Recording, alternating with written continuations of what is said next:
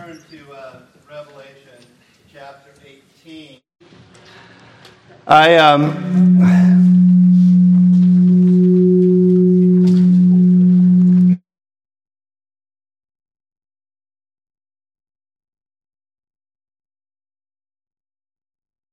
Did you guys, or yeah, all right. Um, I just want to again encourage you to, uh, at very least, attend the first 20 minutes of Sunday school.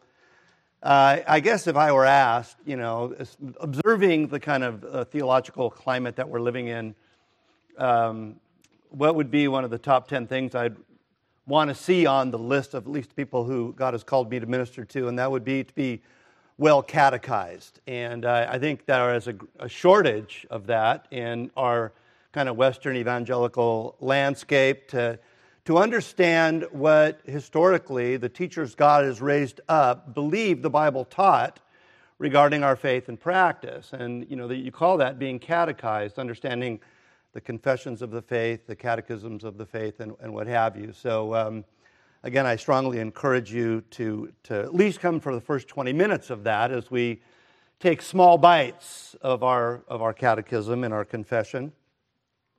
Also, before I read this, uh, and we're going to cover a lot of ground today as we have the last few weeks, you know, I, I realize the Revelation is a very meaty book. You know, I mean, there's just a lot to it. It's very big picture oriented, and um, but this, uh, I, you know, I found out this last week that a um, one of my former teammates in college had a son who passed passed away. I don't, I didn't know how he passed away, so I started kind of. Um, searching, right? You know, the internet, you know, we're still Facebook friends and all this stuff. And, and I came upon, um, uh, as I was looking at his material, this young girl, probably, I'm guessing, in her early 20s. And she was a friend of my, my buddy's son.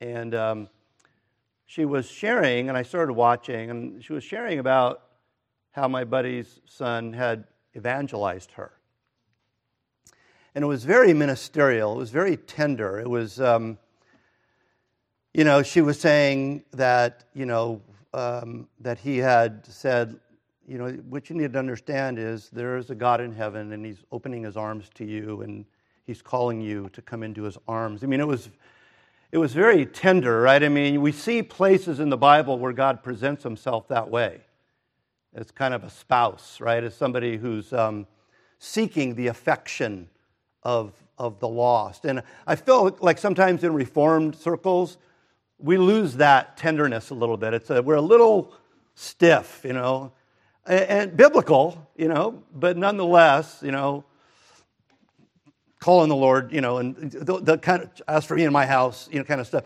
Well, those are all in the Bible. And yet, the way she was presenting it is in the Bible also. And I think we need to kind of appreciate the full counsel of God when it comes to things like that. It made me think of Richard Wurmbrand, who wrote Tortured for Christ, who had, you know, been obviously tortured for his faith. And I remember him, he had spoken at our church years ago, and I remember when he was sharing his testimony, he was talking about how he was evangelized the way a woman would have been courted. That, that the person seeking to win him to faith, it was almost like he felt like somebody was trying to date him. I mean, it was that type of, you know, there's a love and there's a call and are you going to come, you know, this type of thing. And I think that's an important thing for us not to lose as we're being catechized and as certainly we're studying this very weighty chapter that we're going to look at this morning in Revelation chapter 18. We're going to go again through the entire chapter, so it's verses 1 through 24. And just so you understand where we're at here, the, the bowls of wrath had been really uh, specifically addressed in chapter 16. And then in chapter 17, we see the kind of political overthrow of, of, and I would argue it was Rome. Some people think it's Jerusalem, along with the victory of the Lamb over all of these foes. In this chapter, what we're looking at is kind of the response of the world to what's happening in terms of God's judgment of Rome. Like what, how's it affecting everybody else? And then we'll get into the more details of that. Again, Revelation 18, 1 through 24. Hear now the word of God. After these things, I saw another angel coming down from heaven, having great authority, and the earth was illuminated with his glory. And he cried mightily with a loud voice, saying, Babylon the great is fallen, is fallen, and has become a dwelling place of demons, a prison for every foul spirit, and a cage for every unclean and hated bird. For all the nations have drunk of the wine of the wrath of her fornication. The kings of the earth have committed fornication with her, and the merchants of the earth have become rich through the abundance of her luxury. And I heard another voice from heaven saying, Come out of her, my people, lest you share in her sins, unless you receive of her plagues. For her sins have reached to heaven, and God has remembered her iniquities. Render to her just as she rendered to you, and repaid her double according to her works in the cup which she has mixed, mixed double for her. In the measure that she glorified herself and lived luxuriously, in the same measure give her torment and sorrow. For she says in her heart, I sit as queen and am no widow, and I will not see sorrow. Therefore, her plagues will come in one day death and mourning and famine, and she will be utterly burned with fire, for strong is the Lord God who judges her. The kings of the earth who committed fornication and lived luxuriously with her will weep and lament for her when they see the smoke of her burning standing at a distance for fear of her torment, saying, Alas, alas, that great city Babylon, that mighty city, for in one hour your judgment has come. And the merchants of the earth will weep and mourn over her, for no one buys their merchandise anymore merchandise of gold and silver, precious stones and pearls, fine linen and purple, silk and scarlet, every kind of citron wood, every kind of object of ivory every kind of object of most precious wood, bronze, iron, and marble, and cinnamon and incense, fragrant oil and frankincense, wine and oil, fine flour and wheat, cattle and sheep, horses and chariots, and bodies and souls of men. The fruit that you that your soul longed for has gone from you, and all the things which are rich and splendid have gone from you, and you will find them no more at all. The merchants of these things who became rich by her will stand at a distance for fear of her torment, weeping and wailing, and saying, Alas, alas, that great city that was clothed in fine linen, purple and scarlet, and adorned with gold and precious stones and pearls. For in one hour such great riches came to nothing. Every shipmaster, all who travel by ship, sailor, and as many as trade on the sea stood at a distance and cried out when they saw the smoke of her burning, saying, What is like this great city? They threw dust on their heads and cried out, weeping and wailing, and saying, Alas, alas, that great city in which all who had ships on the sea became rich by her wealth, for in one hour she is made desolate. Rejoice over her, O heaven, and you apostles and prophets, for God has avenged you on her. Then a mighty angel took up a stone like a great millstone and threw it into the sea, saying, Thus with violence the great city Babylon shall be thrown down and shall not be found any more. The sound of harpists, musicians, flutists, and trumpeters shall not be heard in you any more. No craftsman of any craft shall be found in you any more, and the sound of a millstone shall not be heard in you any more. The light of a lamp shall not shine in you any more and the voice of bridegroom and bride shall not be heard in you anymore. For your merchants were the great men of the earth. For by your sorcery all the nations were deceived. In her was found the blood of prophets and saints and all who were slain on the earth. Thus far, the reading of God's word. Let us pray. Father in heaven, we read words like this. It seems almost overwhelming. We do pray, Father, that we know that you are the God who both establishes and deposes kings and kingdoms. We see this type of thing happening here in this chapter, and we do pray that we would recognize, that we would understand this morning what the message here is for us, what this tells us of you, and what this tells us in terms of your call in our lives and how we should respond to such things. We pray in Jesus' name. Amen. Well, very shortly after 9 11, I had some very close friends in New Zealand reach out to me. They wanted to know what was going on. Was the, was the United States losing its stability? Was, was this a genuine threat? Now, part of this correspondence was their concern for me personally. These are people who I, because I spent a great deal of time years ago down there, and they kind of considered themselves family, and they were concerned about me personally. But, but another part of all of this was something I have to say I was kind of surprised about.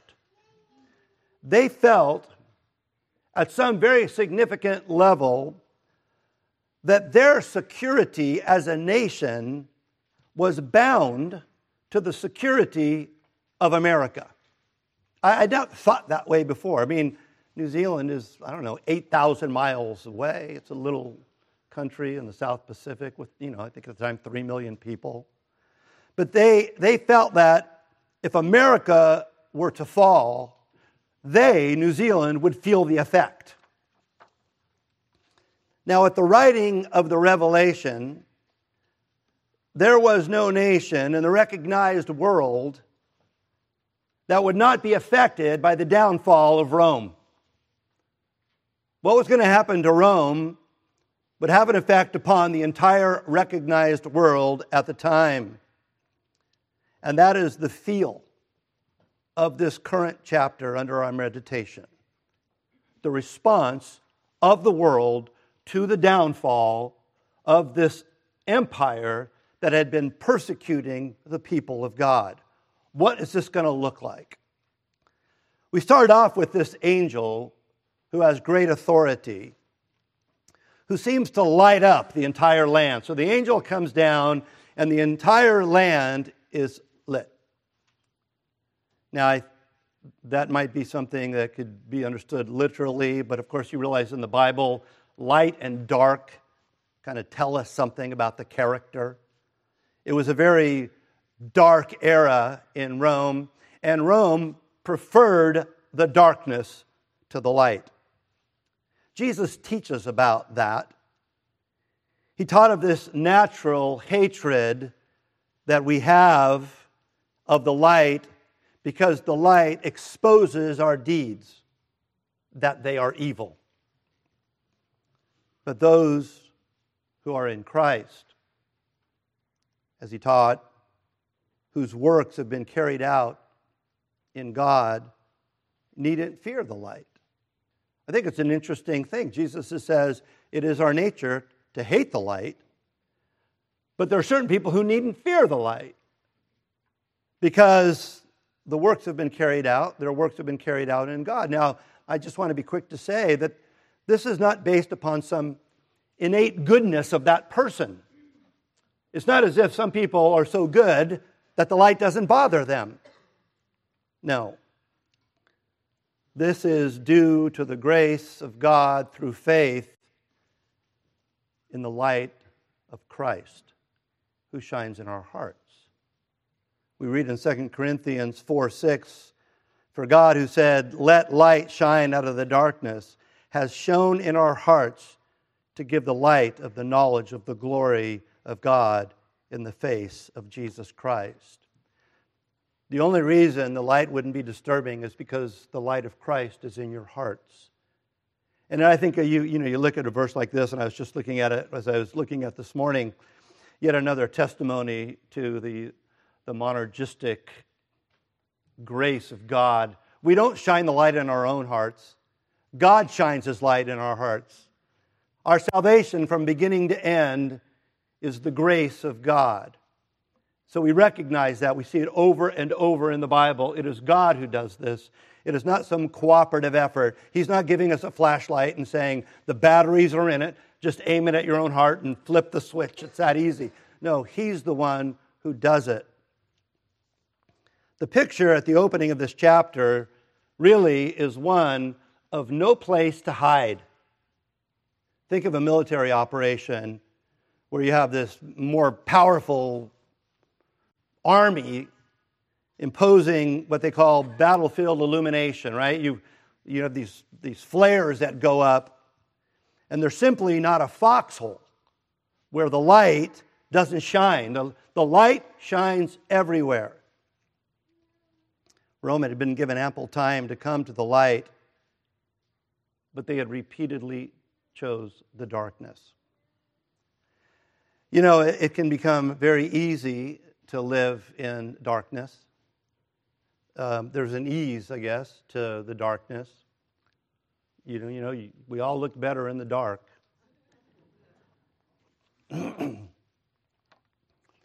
but we live in the darkness sometimes as if we think there'll be no day of reckoning, that there'll never come a time when God's going to kind of bring the light and shine it.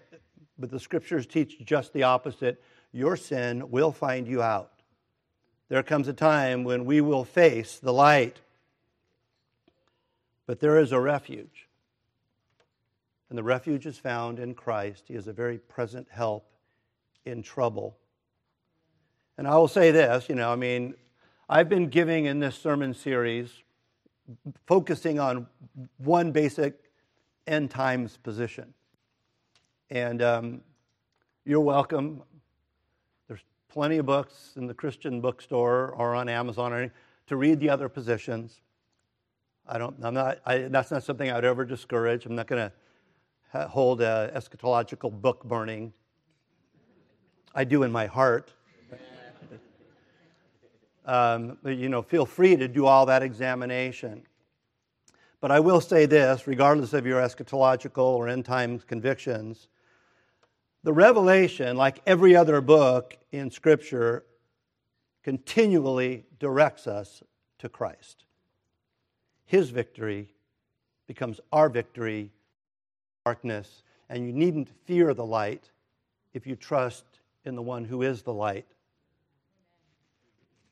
And though these events that we're reading of, I think, primarily speak to the events of the early church, that there is this kind of cultural, political, philosophical, theological cycle that really tends to repeat itself through history. It is a cycle of prosperity, depravity, captivity. This kind of happens. Now, again, you can ask me during Q&A after the 20-minute Westminster class how that works into my postmillennialism, and I think it does. Nonetheless, there is a cycle that takes place. Rome had become very prosperous, one of the most prosperous nations ever. But as we read here, it also had now started sliding down this road of depravity, right? We read like a dwelling place for demons, a prison for every foul spirit, and a cage for every unclean and hated bird. These are allusions to the Old Testament, this idea of unclean birds and what have you. Rome had been rich, and now it was sliding, sliding, sliding down. And it had become so powerful that other nations were under its influence and under its dependence, which Rome no doubt used as a cudgel. It wasn't as if they weren't going to use that power to dominate. They weren't using that power to serve or be redemptive or create relief organizations. That what did they use their power for? They used their power to get more power. I recently watched uh, an interview with the president of, of Kenya, and I'm not, a, I'm not an apologist for Kenya, so don't take this too far. But he was being interviewed by a CNN reporter, and just so you understand the context here, Kenya has not bought in yet to the whole LGBTQ agenda. They're, they're kind of like, yeah, we don't, it's really not on our radar we unthinkably believe that marriage should be between a man and a woman. And this CNN reporter, she just wasn't having it. And uh, she did everything she could in this interview to vilify this man for his country's lack of willingness to bow before the pressure of this gender expression. Now, I watched that interview, and then that interview was followed up by a clip where a former U.S. president was using all of his political muscularity to maneuver Kenya into this progressive direction. Now, you, you realize, I mean, I don't, I, don't want, I don't believe the United States is the kingdom of God, but I'm talking about the fact that so I don't think Rome was the kingdom of God. I'm talking about the influence nations have that are powerful over other nations. And the fact that there is this threat that if you don't buy in to where our country is going in terms of our sliding down into depravity, don't expect our support. All this to say that when a nation gets powerful and it begins to slide into depravity, it wants company. And there is great pressure to get in line because, quote, the merchants of the earth have become rich through the abundance of her luxury. But another voice comes out of heaven, we hear, and this voice is the first call in the chapter, really, to the Christian, to those who are called and chosen and faithful. In light of this that's about to take place, what are you called to do? All right, you understand what's going on here. There's, there's a massive, dominant, powerful military thing that's about to take place. And we are now observing it. What are we called to do? Well, again, we see a very common refrain throughout all of Scripture, and that here it's put, come out of her. The nation is going in a bad direction, this angel is teaching, and we need to not get on board with the direction the nation is taking. Their sins have reached heaven. What does that mean?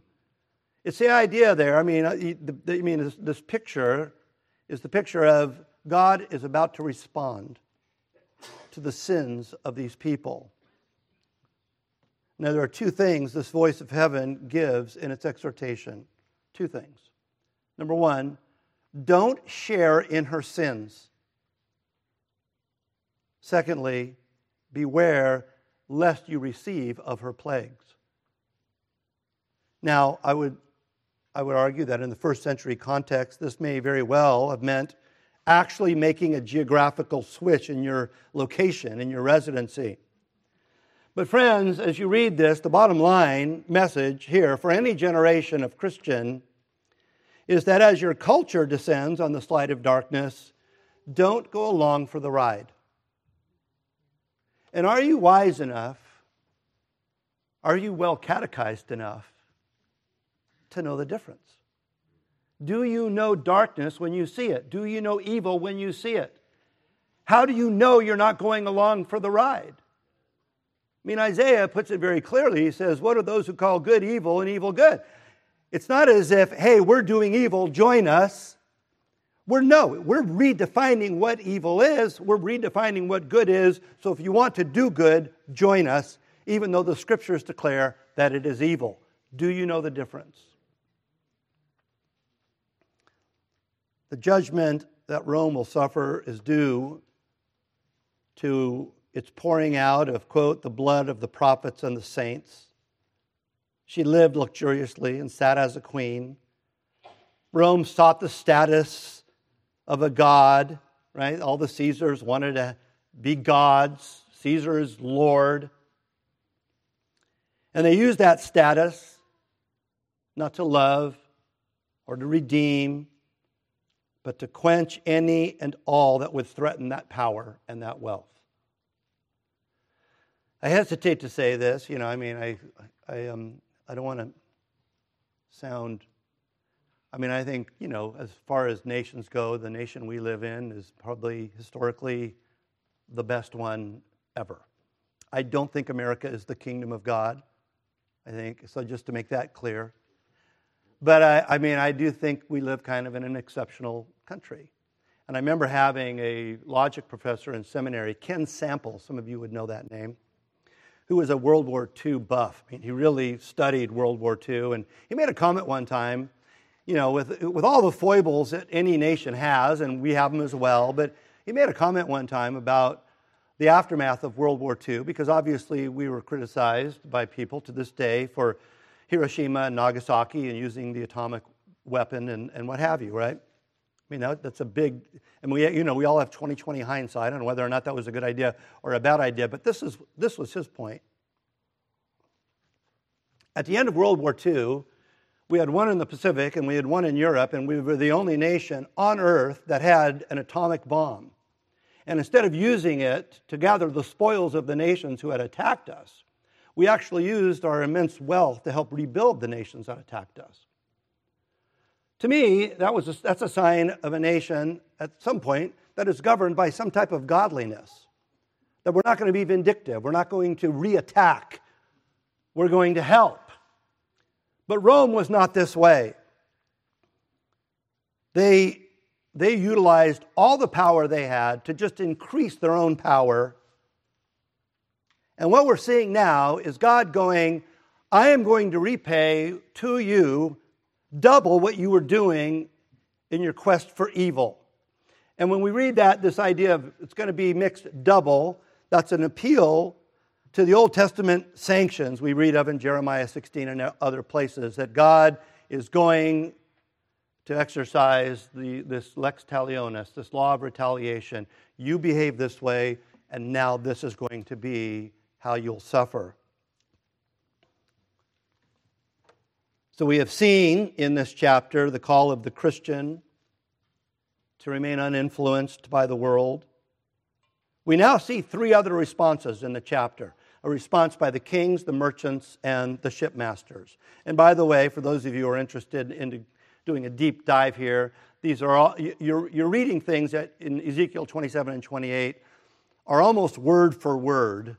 You know, I think there's, you know, when we read of all the things, you know, like the, the oils and the bread, the, the, and the wood, and, you know, I think there are 24 things listed here. And in Ezekiel, there's like 16. And those of you who really want to dig that deep can figure out which ones are here and which ones aren't and why.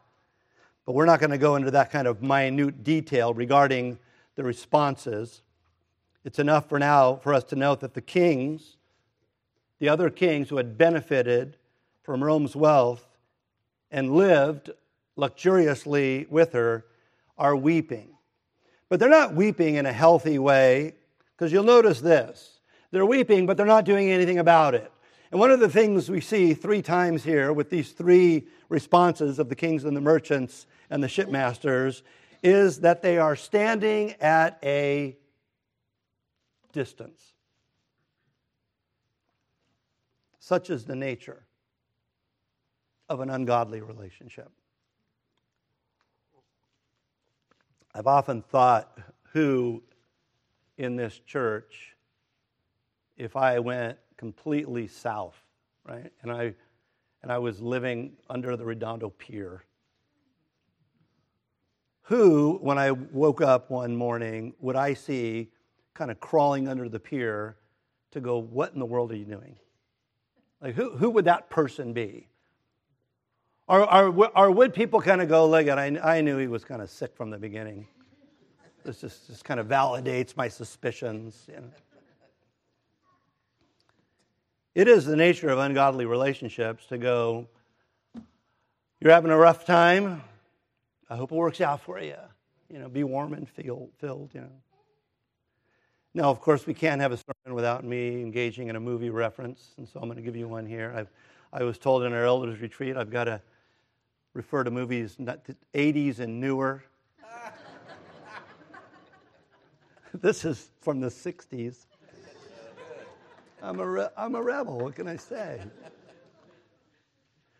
But my, my favorite movie growing up was a movie called Cool Hand Luke with Paul Newman. And, I, and intentional or not, the movie was a Christian allegory. You know, people kind of like, oh, you're making that happen.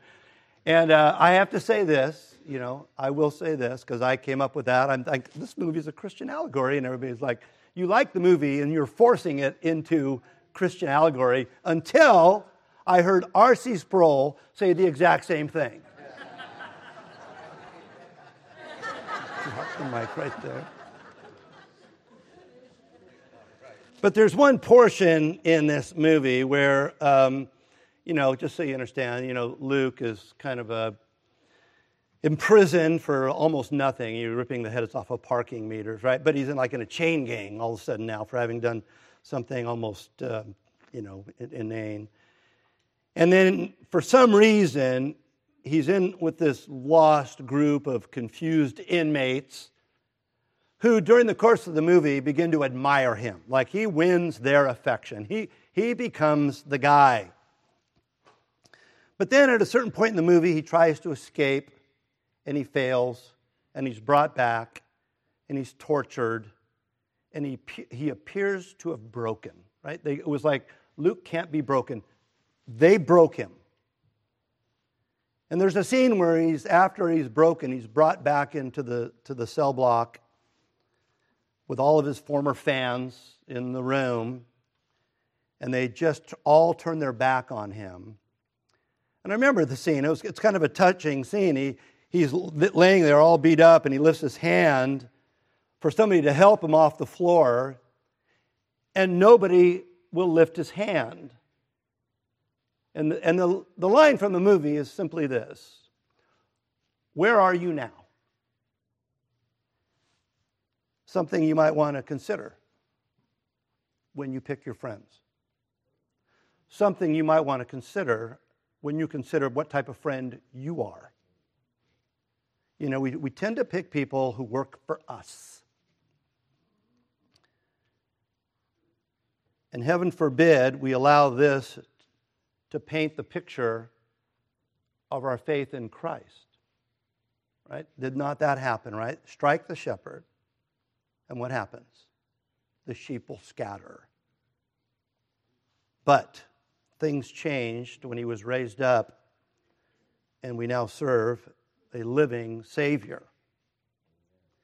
Well, that's the kings. The kings are standing at a distance. Now, the merchants, they're no better. They had become rich by Rome but their cash cow is now being slaughtered, similar to the kings. They stand at a distance. And there's a great deal that I'm not going to share with you in terms of the long list of products that we read, right? This chapter has a long list of products. And so, you know, I felt the responsibility to do some research on that. And then I just decided to leave it on the cutting room floor, other than a couple of things. And that is to recognize the ostentatious nature of the cravings of the Romans. I mean, all these things that they list there is telling you about how lavish things were for these people. You know, things like an appetite for peacock's brains is one thing, you know, very rare. Nightingale's tongues. The, the idea that the, the the generals, you know, needed to eat off of silver plates. One Caesar had a budget for one year for food of, you know, translated to today, $20 million just for food. So it's that type of like lavish culture that they're writing about. But I stopped. There's one phrase I do want to dig into a little here because I think it stands out in terms of the merchandise. It's listed in the merchandise, and it is, quote, the bodies and souls of men. This was very likely a reference to the slave trade, and Rome had in the direction of 60 million slaves. But as slaves, they were reduced to products, they were part of the merchandise. There was no recognition of them being made in the image of God. Let me tell you, when, when a people decide they are no longer going to regard that people are made in the image of God, they tend to depersonalize, dehumanize. And when you depersonalize or dehumanize, then the doors are open for anything, whether it's abortion or euthanasia and these types of things, where we're telling people almost from day one rather than suffer, you have a clear option of dying and facilitating that. The scriptures aren't unclear that those who hate God love death. Death becomes like this viable option when you remove the nature of the image of God, by the way, even from unregenerate, even from the non Christian person, is still made in the image of God and should be regarded as such. But that wasn't the case here. That's, what, that's the environment that we're reading about here.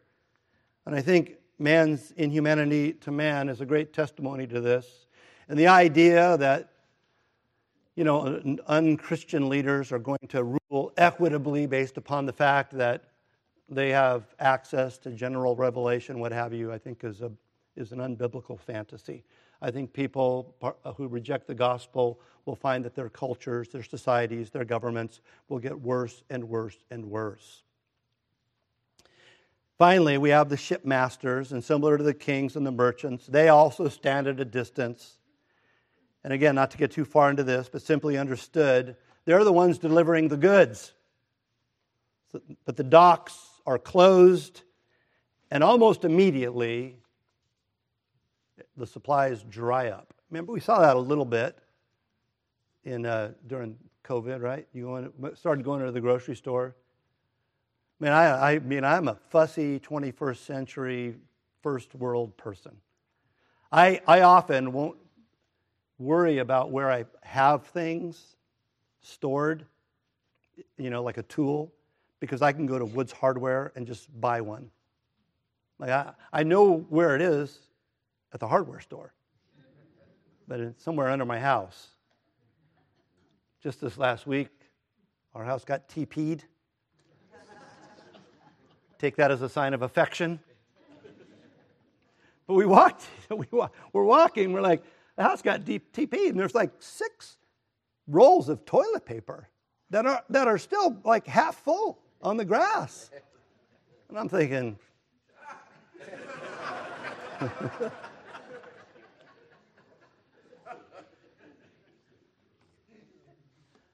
but we saw in a very industrialized nation how quickly the shelves could get empty and, uh, and so that's what's happening here. They're kind of going, look at, it's all drying up.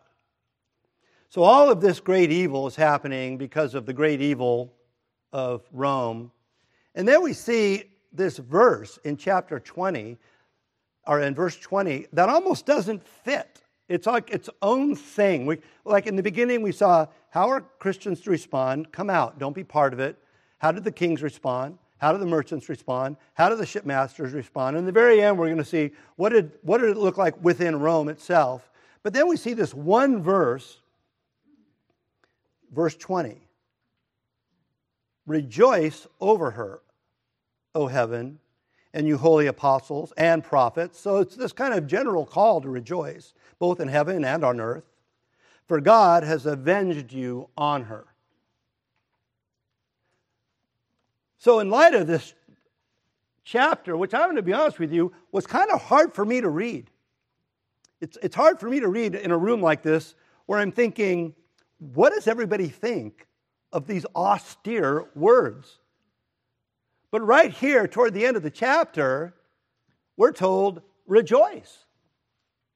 Rejoice over what you're reading. It seems a little counterintuitive to rejoice over the devastations. But I will say this it is generally only in a setting where the Christian faith is viewed as some sort of psychological, emotional health spa that the call to rejoice when God judges the wicked becomes offensive.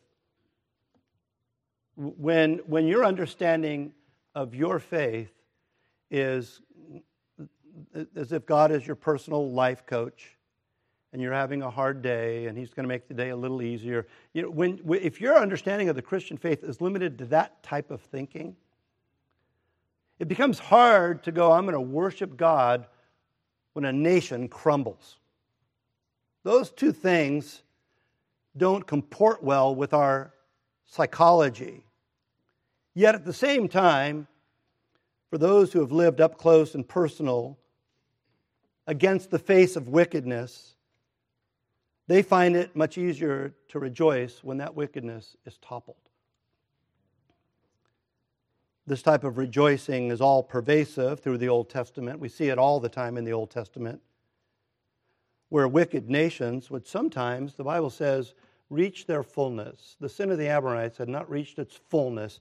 The reason that the Israelites were enslaved for 400 years, we're told in Genesis, way before that even happens, is because the wickedness of the Amorites had not reached their, its fullness. God was going, I'm going to time this just perfectly. And when they get as evil as they could possibly be, then I'm going to deliver you, and then I'm going to judge them.